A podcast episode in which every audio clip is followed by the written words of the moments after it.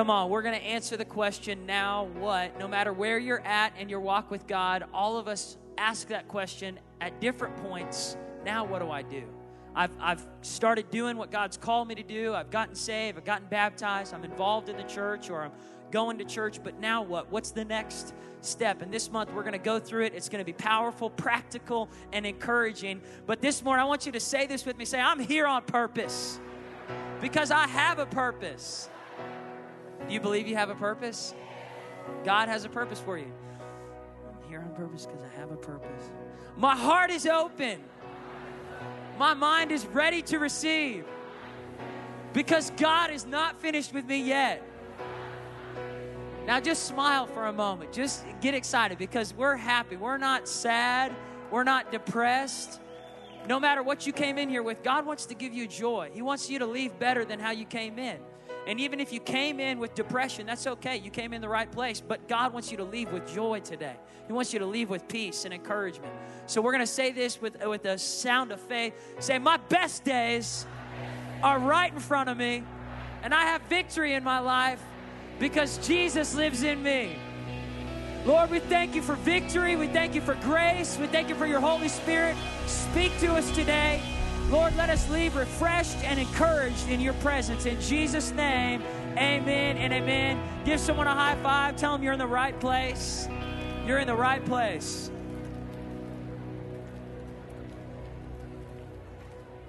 Praise God. Now what? Now what do we do? I remember when Ashley and I had our first baby, it was uh, about 15 months ago, and we're about to have our second baby. But I remember having that baby, and we were checking out of the hospital, and as we were checking out, they handed us this human. And they're like, This is yours now. This belongs to you. Now go and raise this human. And we were like, Now what? You know, we went and got the stroller, the car seat, the crib, the bottles, the toys. We got the blankie. We got the things we thought we would need in order to raise this human. But we were asking ourselves the question now, what do we do? Even when you get married and, and you put all the planning into the wedding, and then the wedding happens, and then you ask the question, now, what do we do? Anytime you make a new decision in your life, the next question is, what's next? You know, now what do I do?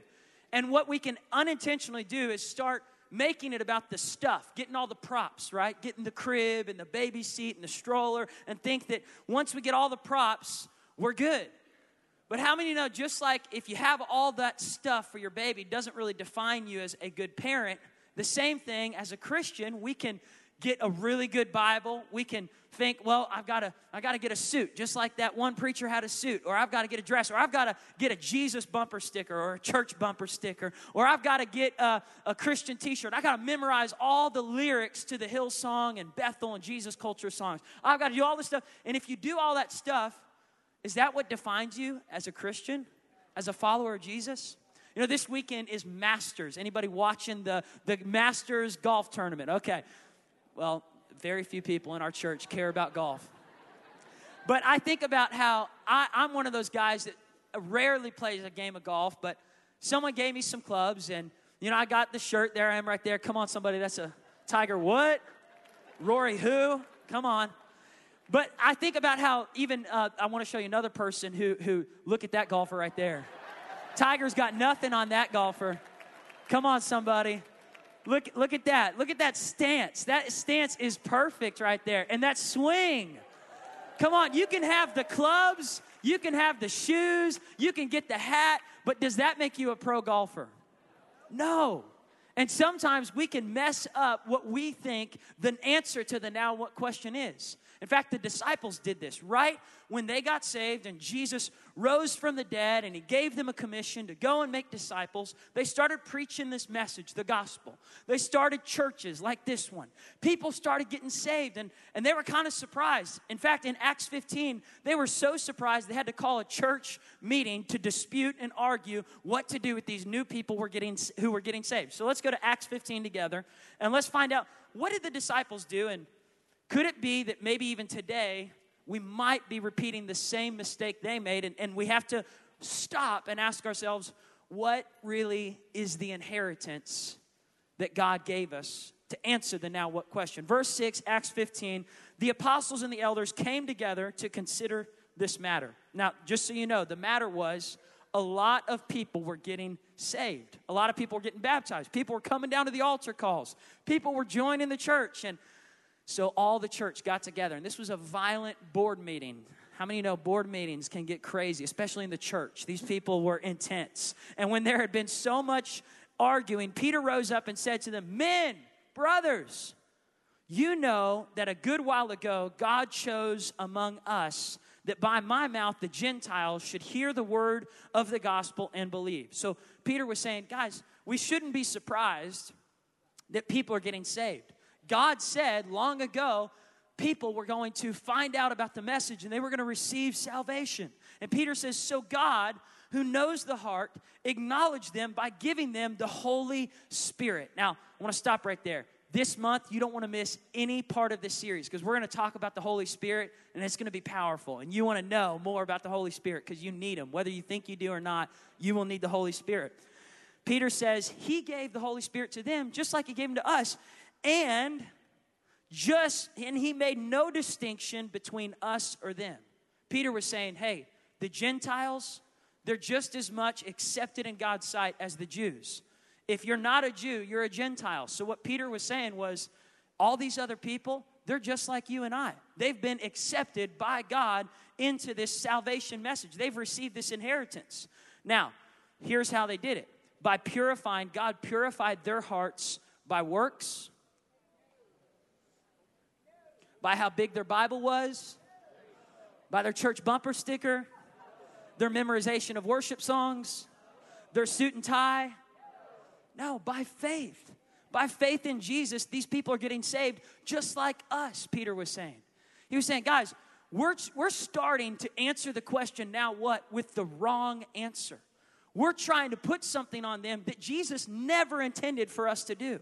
Watch what he says next in verse, verse 10. He says, Now therefore, why do you test God by putting a yoke on the neck of these new disciples, these new people following Jesus? which neither our fathers nor we were able to bear. But we believe that through the grace of the Lord Jesus Christ, we are saved, and in the same manner, so are they.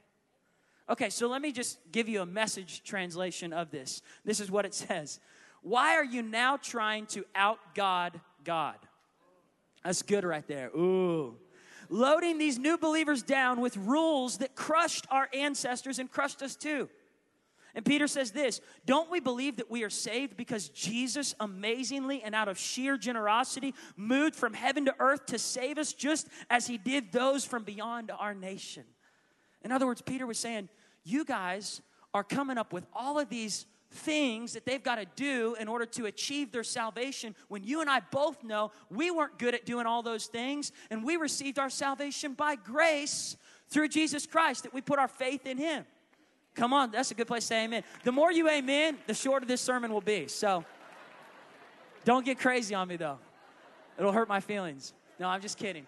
But I think about how these guys, here they were, and they had good intentions. They were church leaders. They were saying, guys, the people are asking, now that they've gotten saved, they're asking, now what? We got to answer that question. Now what? All right, let's give them the 613 laws that Moses instituted between Exodus, Leviticus, Numbers, Deuteronomy. Let's give them all of that stuff, and, and then they're going to be good. Then their salvation is for real. And Peter said, Hold on.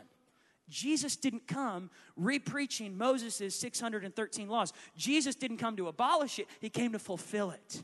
He came to make a better covenant, a better covenant than the one that Moses gave. And why are we trying to bring them back to something that Jesus brought into something better? He says, let's point them back to Jesus instead of trying to load them down with all this stuff that you and I couldn't do anyways. It, it had to do with haircuts and, and, and, and robes they had to wear and ways they had to walk and their pets. It was all kinds of rules, literally 613 rules that Moses gave. And these new Christians were getting weighed down with it. So Peter says, guys, we couldn't do that. We got saved through our faith in Jesus Christ. So did they. Let's point them back to Jesus. Let's answer the now what question with clear practice that Jesus told us to do. And so here's what happens next they got silenced after that. And then the next person who speaks up is James. James was the brother of Jesus. He grew up watching his brother become famous and do miracles and healings. And so he says, I got something to say about this. Verse 13 After they had become silent, James said, Men, brothers, listen to me. Simon Peter declared how God, at the first, visited the, the Gentiles to take out of them a people for his name. With the words of the prophets agree, just as is written, he's coming back so that all the nations will be brought and invited into this salvation message. So, verse 18 known to God from eternity are all his works. Therefore, I judge we should not trouble those who are coming from the Gentiles into this faith, who are turning to God, but that we should write for them to abstain things polluted by idols, from sexual immorality, from things strangled, and from blood for Moses had throughout many generations those who preach him in every city, being read in the synagogues every Sabbath. Okay, what does that mean? Everybody say, now what? This is what James was saying. He's saying, we're going to take from the 613 laws three. The other 610, we're going to leave them behind. But the biggest thing we're going to do is we're going to point these new converts, these people who are getting saved, to the one who sanctified them in the first place. It wasn't their works, that did it. It wasn't Moses that did it, it was Jesus. Jesus gives us two commandments that fulfill all commandments love the Lord your God with all your heart, soul, mind, and strength, and love your neighbor as yourself. And more importantly, how do we walk those out? Because if we love our neighbor, we're not going to covet, we're not going to steal, we're not going to commit adultery, we're not going to murder them, we're not going to lie about them. If we love God, we're not going to have any other idol in front of them. But how do we fulfill it? How do we do it? And the key is receiving your inheritance.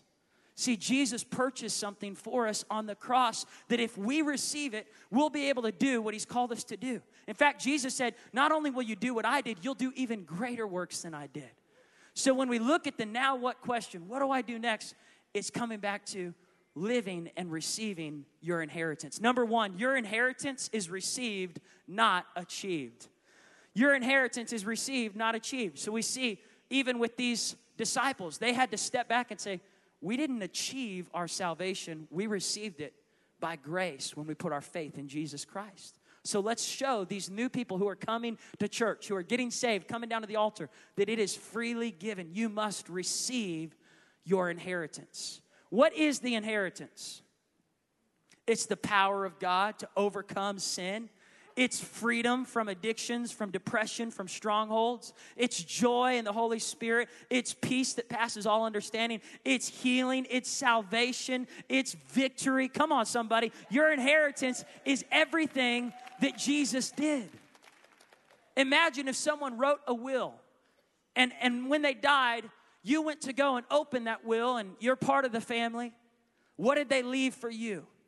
Jesus wrote down everything. The kingdom belongs to you. Everything he did, his healing, his miracles, his power, his victory, his joy, his grace, his compassion, his love, his mercy, it was all given to us and it's received, not achieved. There's, there's actually a true story about a man named Matt Emmons who was in a, an Olympic 2004. He was uh, competing in the Olympics in the rifle event. And Matt Emmons, he was one shot away from winning the gold. In fact, he was already way ahead of all of his other competitors. And all he had to do was just hit the target. He didn't have to hit the bullseye or anything, just had to hit the target. And here's the thing Matt Emmons actually shot and he hit a bullseye, but it was the wrong target. He was aimed one lane off from where he was supposed to be aiming. Could it be that we're hitting a bullseye on the wrong target? That we're making the message of Jesus all about what we can do for him when the truth is it's what he did for us. We might be hitting a bullseye like Paul, I've done this, this, this, and this. I have earned my inheritance. You didn't earn your inheritance. Jesus paid for it. You get to receive it. You say, well, ah, wait a minute, wait. I thought I had to work. For, I thought I had to do all this stuff. No, no, no. When you receive it, the result is that all of a sudden the fruit that comes out of your life is like Jesus. If you try to get the fruit before you're in the root, you're going to miss the whole thing. If you try to earn it before you have it, all your works are in vain because it's not built on the second part, your inheritance. Number two is a relationship, not a rule book.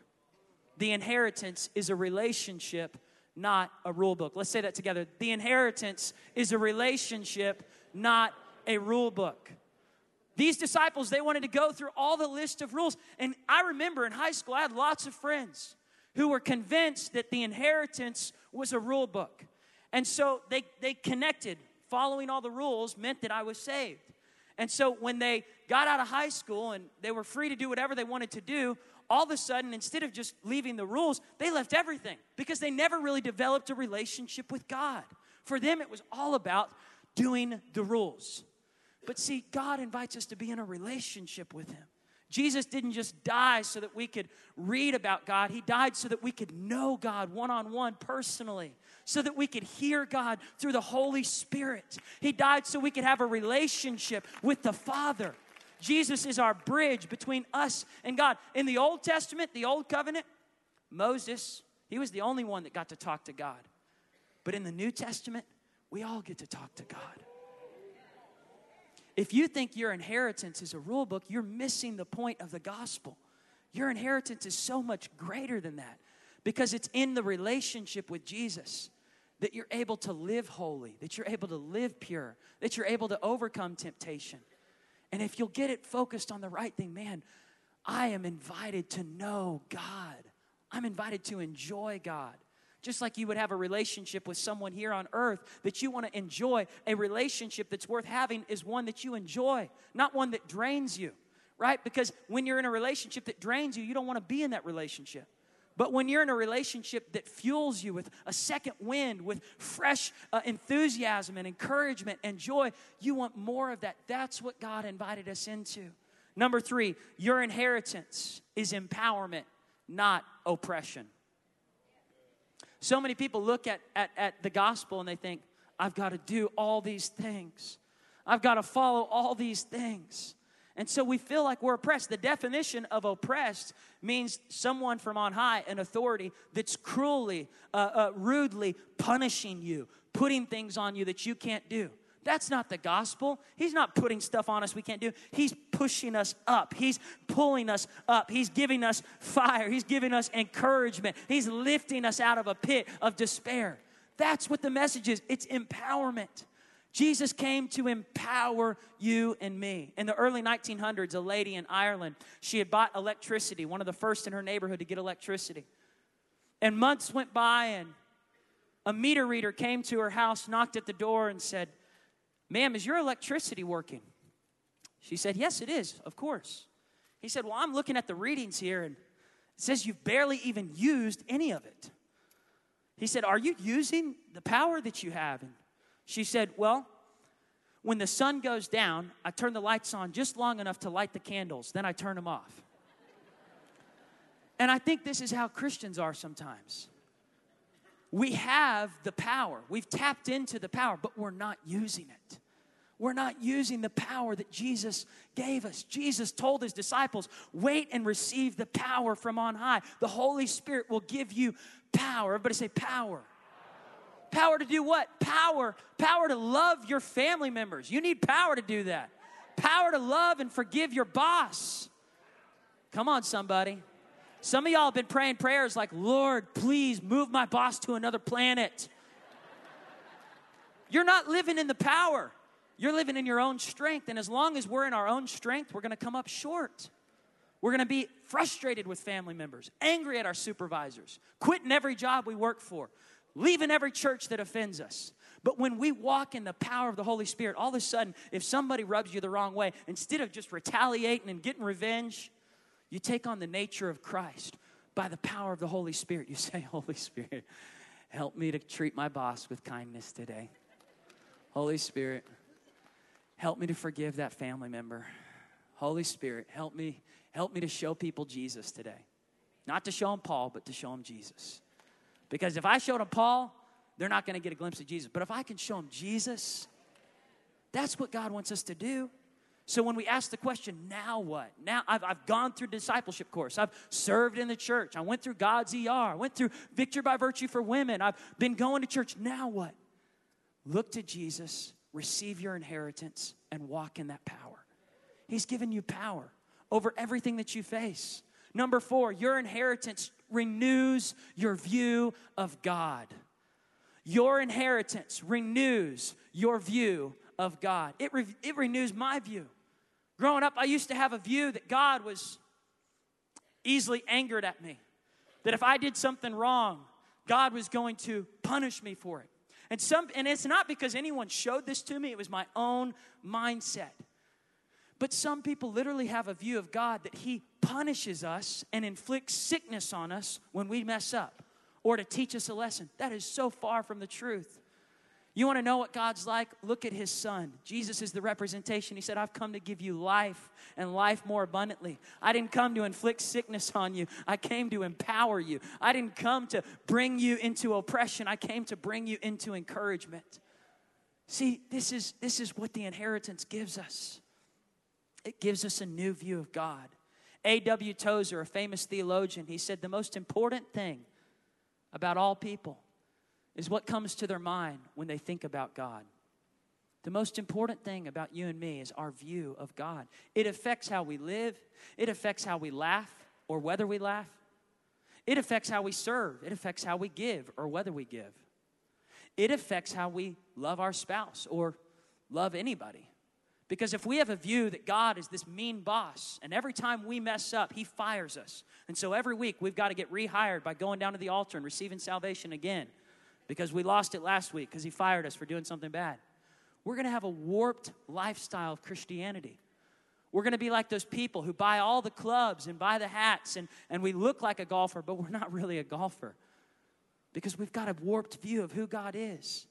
God is not an angry boss, He's not a distant father, He's an ever present help in time of need. Jesus said, Lo, I am with you always even unto the ends of the earth. If we want to know what God is like, we look at his son, Jesus. God cares about the small things in your life. This last week, someone told me and Ashley as we were getting ready to minister on TBN, which is an honor to represent victory on TBN. But this, this person, she, she said, I feel like God only cares about the big things. She said, I feel like God cares about, you know, when people have cancer, he, he listens to those prayers. She said, I don't know if God really cares about the eczema on my hands. I don't, I don't know if, he, if that's even a big deal on his radar. And I started thinking about it because I was thinking about this series, Now What?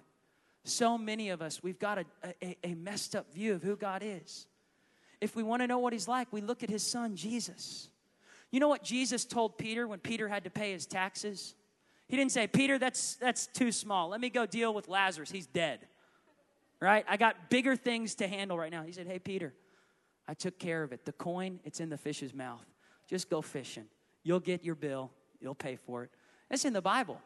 Jesus literally took care of Peter's bills at the end of the month. You want to know if God cares about the small things? Luke chapter 12, Jesus said, My Father takes care of the canaries and the wildflowers. He clothes them in splendor. He makes sure they have food every single day. And guess what? He counts the hairs that are on your head. He cares about the wart you wish would go away on your elbow. He cares about you in middle school, hoping and praying that you would have a best friend. He cares about you in high school, feeling rejected because no one asked you to prom. He loves you. He cares for you. He sees your tears. He loves every part of your life. He counts the hairs on your head. He's not just the God of the big things, He's the God of the small things. He cares about you and your daughter's relationship, you and your son, your son and your ex husband, his father. He cares about every part of you, every part of your life. And the inheritance, it changes our view of God. Ben, I want you to come up as I get ready to close. Number five, the inheritance calls us higher. The inheritance calls us higher. So, number one, the inheritance is received, not achieved. The inheritance is a relationship, not a rule book. The inheritance is empowerment, not oppression. The inheritance renews our view of God. And number five, the inheritance calls us higher. Luke 24, let's go there together. Luke chapter 24. Jesus had been crucified, laid in a tomb. His disciples were devastated, discouraged. And early that Sunday morning, verse 1, Luke 24, certain women came to the tomb bringing the spices which they had prepared. But they found the stone was rolled away from the tomb. They went in and didn't find the body of the Lord Jesus. And it happened as they were greatly perplexed about this that behold, two angels stood by them in shining garments. Then, as, as they were afraid and bowed their faces to the earth, they said to them, Why do you seek the living among the dead? He is not here, he is risen. Why were the angels there that day? The angels weren't there to guard the body of Jesus, Jesus was already gone. The angels were there to tell those women, He's not here. You're looking too low. You're going back to the last place you saw Him. You're still talking about the last thing He did. He's moved on, He's gone higher, and He's calling you to go higher. You're hanging out in the cemetery because that's, that's what you last experienced. But He's left, He's risen. So many people, they get saved. And they may not even ask the question, now what? They might just camp out right there. I had an incredible experience at Easter. 2004 Easter, oh, it was the best. I miss the donkey. I miss the script. I miss it all. It was my favorite. It was the only time Jesus really visited my life. And so we keep going back to the place we last saw him. Oh man, I miss the days of youth camp 1997, baby. Whoo! He really moved in my life. Hasn't done it since then, but man, I can remember the moment when they passed out candy at Children's Church in 1987. And we camp out at these moments. We go back to the cemetery where we last saw him. He's moved on. He's saying, guys, come on. Following Jesus is not meant to be a one time Easter experience. He calls us higher every day. He says, I got fresh manna. You're still thinking about the manna from 2004. I've got fresh bread. This word of God is alive, it's active, it's living. It's not in 1984, it's 2015. Jesus, you're so real. And he's saying, Come up higher. Let's move beyond the elementary things that we keep struggling with. Let's move beyond the addictions to the old habits that you keep revisiting. Let's go to a new level. Let's move in the Holy Spirit. Let's receive His power. Let's walk in the works of Jesus. Let's see the miracles happen in Tulsa. Let's see the healings happen. Let's get a better view of God that He's not just focused on big things, but He's focused on the warts and the eczema and all the different things that sometimes we struggle believing that God's about. And so today, your inheritance, if you would just receive it, I promise you, it would change your view of God. It would change the, the things that you struggle with oftentimes because it gives us power. It gives us power. The angel said, Hey, ladies, don't you remember what Jesus said? This was all going to happen. He's gone ahead of you. Go ahead and meet him where he's at. That's my encouragement to you. Don't get stuck in what God did in your life years ago or even last week. I know it was great. And we have the tendency of building monuments out of moments and we build museums and we just hang out and what happened there. The church is not a museum, it's a hospital for the broken. The church is a daily, active, fresh every day. He's doing something new, changing somebody's life, bringing new medicine, bringing new nourishment, bringing new encouragement. He has something fresh for us today. And I want to end with this story. There was a man who who made a lot of money. He bought a lot of cars, had a collection of really nice cars, bought a huge mansion and a big garage where he put all his cars. The day came where he died. He had written a will, and his lawyers called the family members. He had one son, and he was given each family member their inheritance, part of their what was left in the will. And to the son, he gave him a Bible. He said, This, this was what your father left you. And the son was so angry. He said, Are you kidding me? He could have given me one of his cars. He could have given me at least some of his money or just some of the stuff that was in his house. All I get is this Bible, this book. And so he didn't open, he didn't do anything with it. Years went by and he went through a storm, a crisis. And he decided, I'm going to just look in the Bible and see if there's any scripture in there that would give me encouragement. He opened it up, and on the thread was tied a key to his father's house. He went and opened his father's house, and in the garage was every single car. His dad had left him all the money, all the cars, the entire house. All he had to do was open up the book. So many of us, we've received an inheritance, but we haven't even read the will. We haven't opened it up to say, God, what's in there for me? Everything, everything. I want you to stand on your feet this morning. He has given you everything you need. He's given you grace when you're up against a storm. He's given you peace when you don't know what to do when you're wondering, what's my next step? Where do I go to college? How are we going to put our kids through college? How am I going to get a job? He's given you favor with God and favor with man. He's given you the key to prosperity, He's given you the key to wisdom. Your inheritance is so much more than you ever imagined. Some of us, we stop at salvation, we stop at Easter. And God's saying, I'm calling you higher. There's more. I'm calling you deeper. I've got more in store for you. Man, I can't wait for the, the rest of this month to just talk about now what, because it's so much more than probably what you thought. So much more encouraging. God is not a discourager, He's an encourager. He has hope for your life, for your future. Your best days are not behind you. You don't have to live in defeat, you can live in victory. Here's what I want us to do right now. Holy Spirit, you do what you want to do. What do you want to do, God? If you're here right now with heads bowed and eyes closed, and you've not received that inheritance. You've heard about it. Maybe you missed Easter weekend. You're out of town or just didn't want to go to church. Maybe you've never really let Jesus be Lord of your life, but today you're saying, I, I need to surrender. I'm not right with God. I've been holding on to bitterness towards myself, resentment, condemnation. I've been living in, in just an oppressive state. I have felt discouraged every morning that I wake up, every night I go to sleep.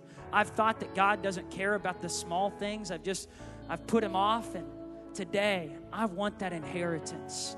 I want a new view of God. I want salvation. I need healing. I need transformation. All over this room with heads bowed, eyes closed. If you say, That's me, I want you to slip your hand up all over the room. Yes, yes, yes, yes, yes. Hands going up all over the room. You're saying, Yes, I need it. I need to get right with God today. I need to walk in that inheritance, to receive it today. You know who you are. It's between you and God. Yes, ma'am. Yes, sir. Secondly, you're here today and you say, Paul, I just, I'm saved. I'm, I'm right with God. But I just need healing. I need health. I need strength in my body, in my spirit, in my emotions. Could be physically, could be relationally, could be emotionally. Whatever it is today, if that's you, I want you to slip your hand up. He's here today to give you power, to give you health, to give you strength and hope and healing in your body. Awesome, awesome.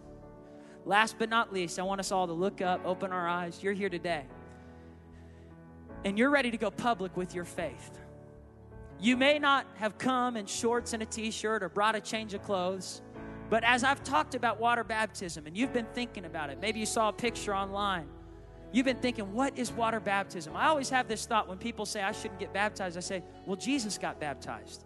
Jesus went down in the water. What is it? It's going down in the water and leaving behind the old man and coming up a new creature in Christ Jesus, a new creation, being born again. When Jesus left from earth to heaven, he said, Baptize people in the name of the Father, Son, and the Holy Spirit. So, right behind me, we're going to have these three tanks. And if you want to get baptized, there's going to be a pastor, my mom, myself, or one of the pastors. What we'll do is we'll lay you back in the water. We baptize you in the name of the Father, Son, and the Holy Spirit. When you come up, you're leaving behind the old you. And maybe you've been saved for a long time, but you can't remember ever getting water baptized. Today is your day to do it. Maybe you've never been baptized and you know you haven't. And you've been wondering, should I do that? What's the point of it? It's a next step. It's an answer to the now what question. If you're ready to do that, or you came and you weren't ready, but you realize now we've got the towels, we've got the change of clothes, every size, we've got it. You're ready to do it.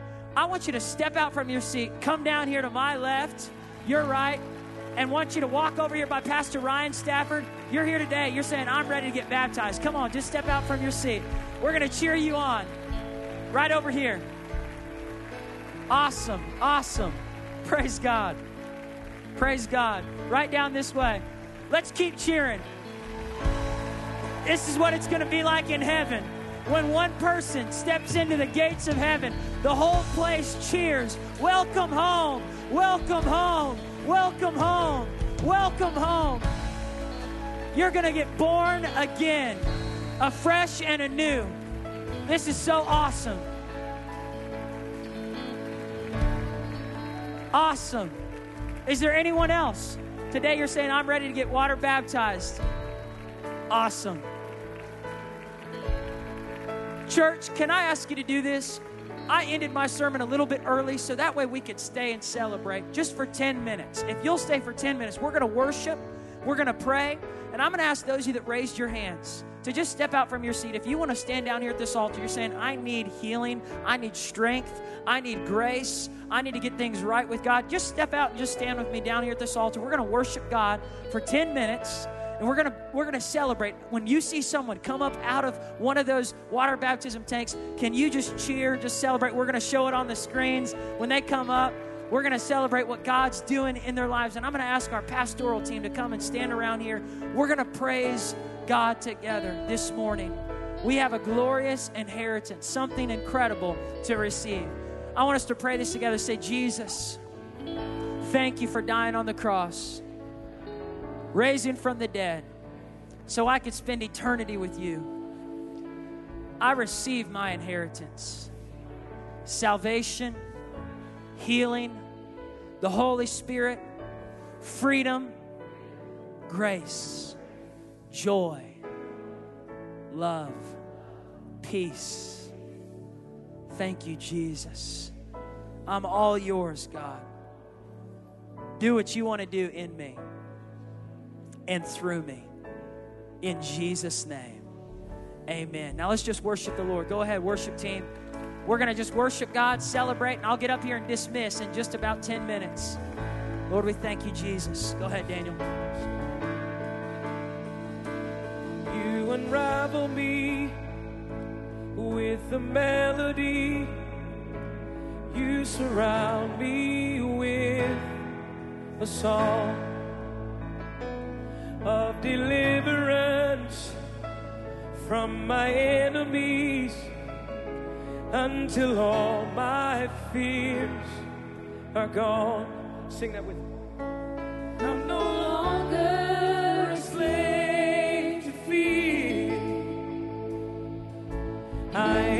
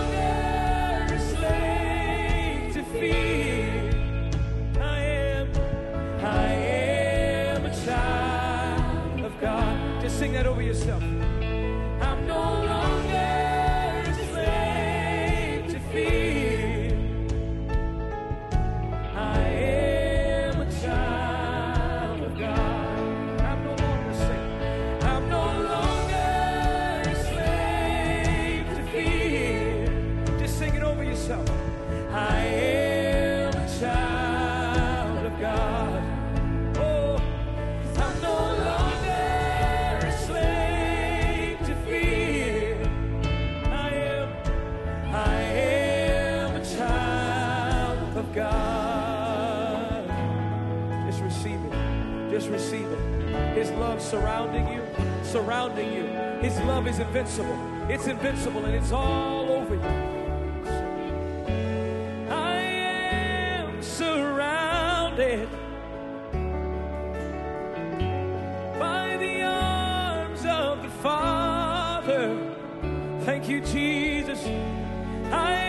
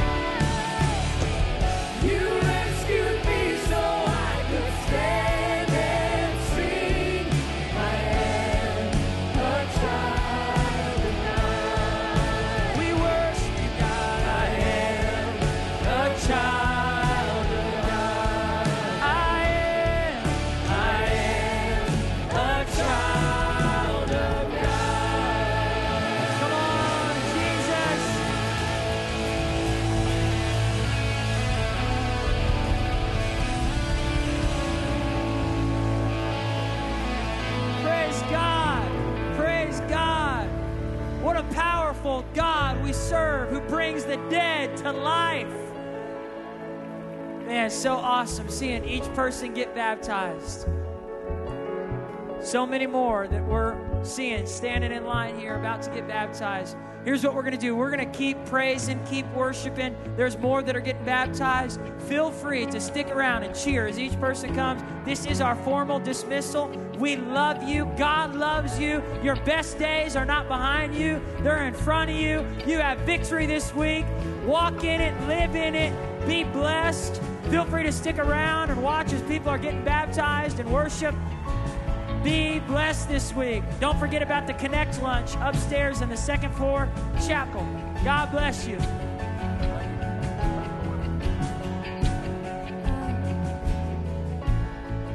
I stand a new creation, baptized in blood and fire.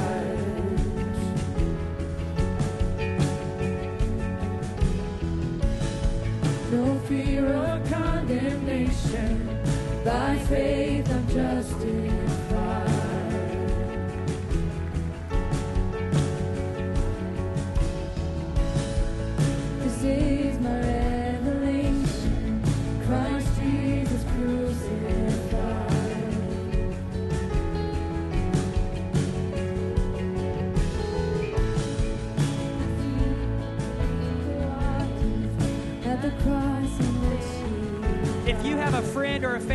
Member baptized, feel free to come up on the stage, take a picture with them. Awesome miracle moments up here today. Be blessed. Don't forget about tonight and next weekend. Now, what part two?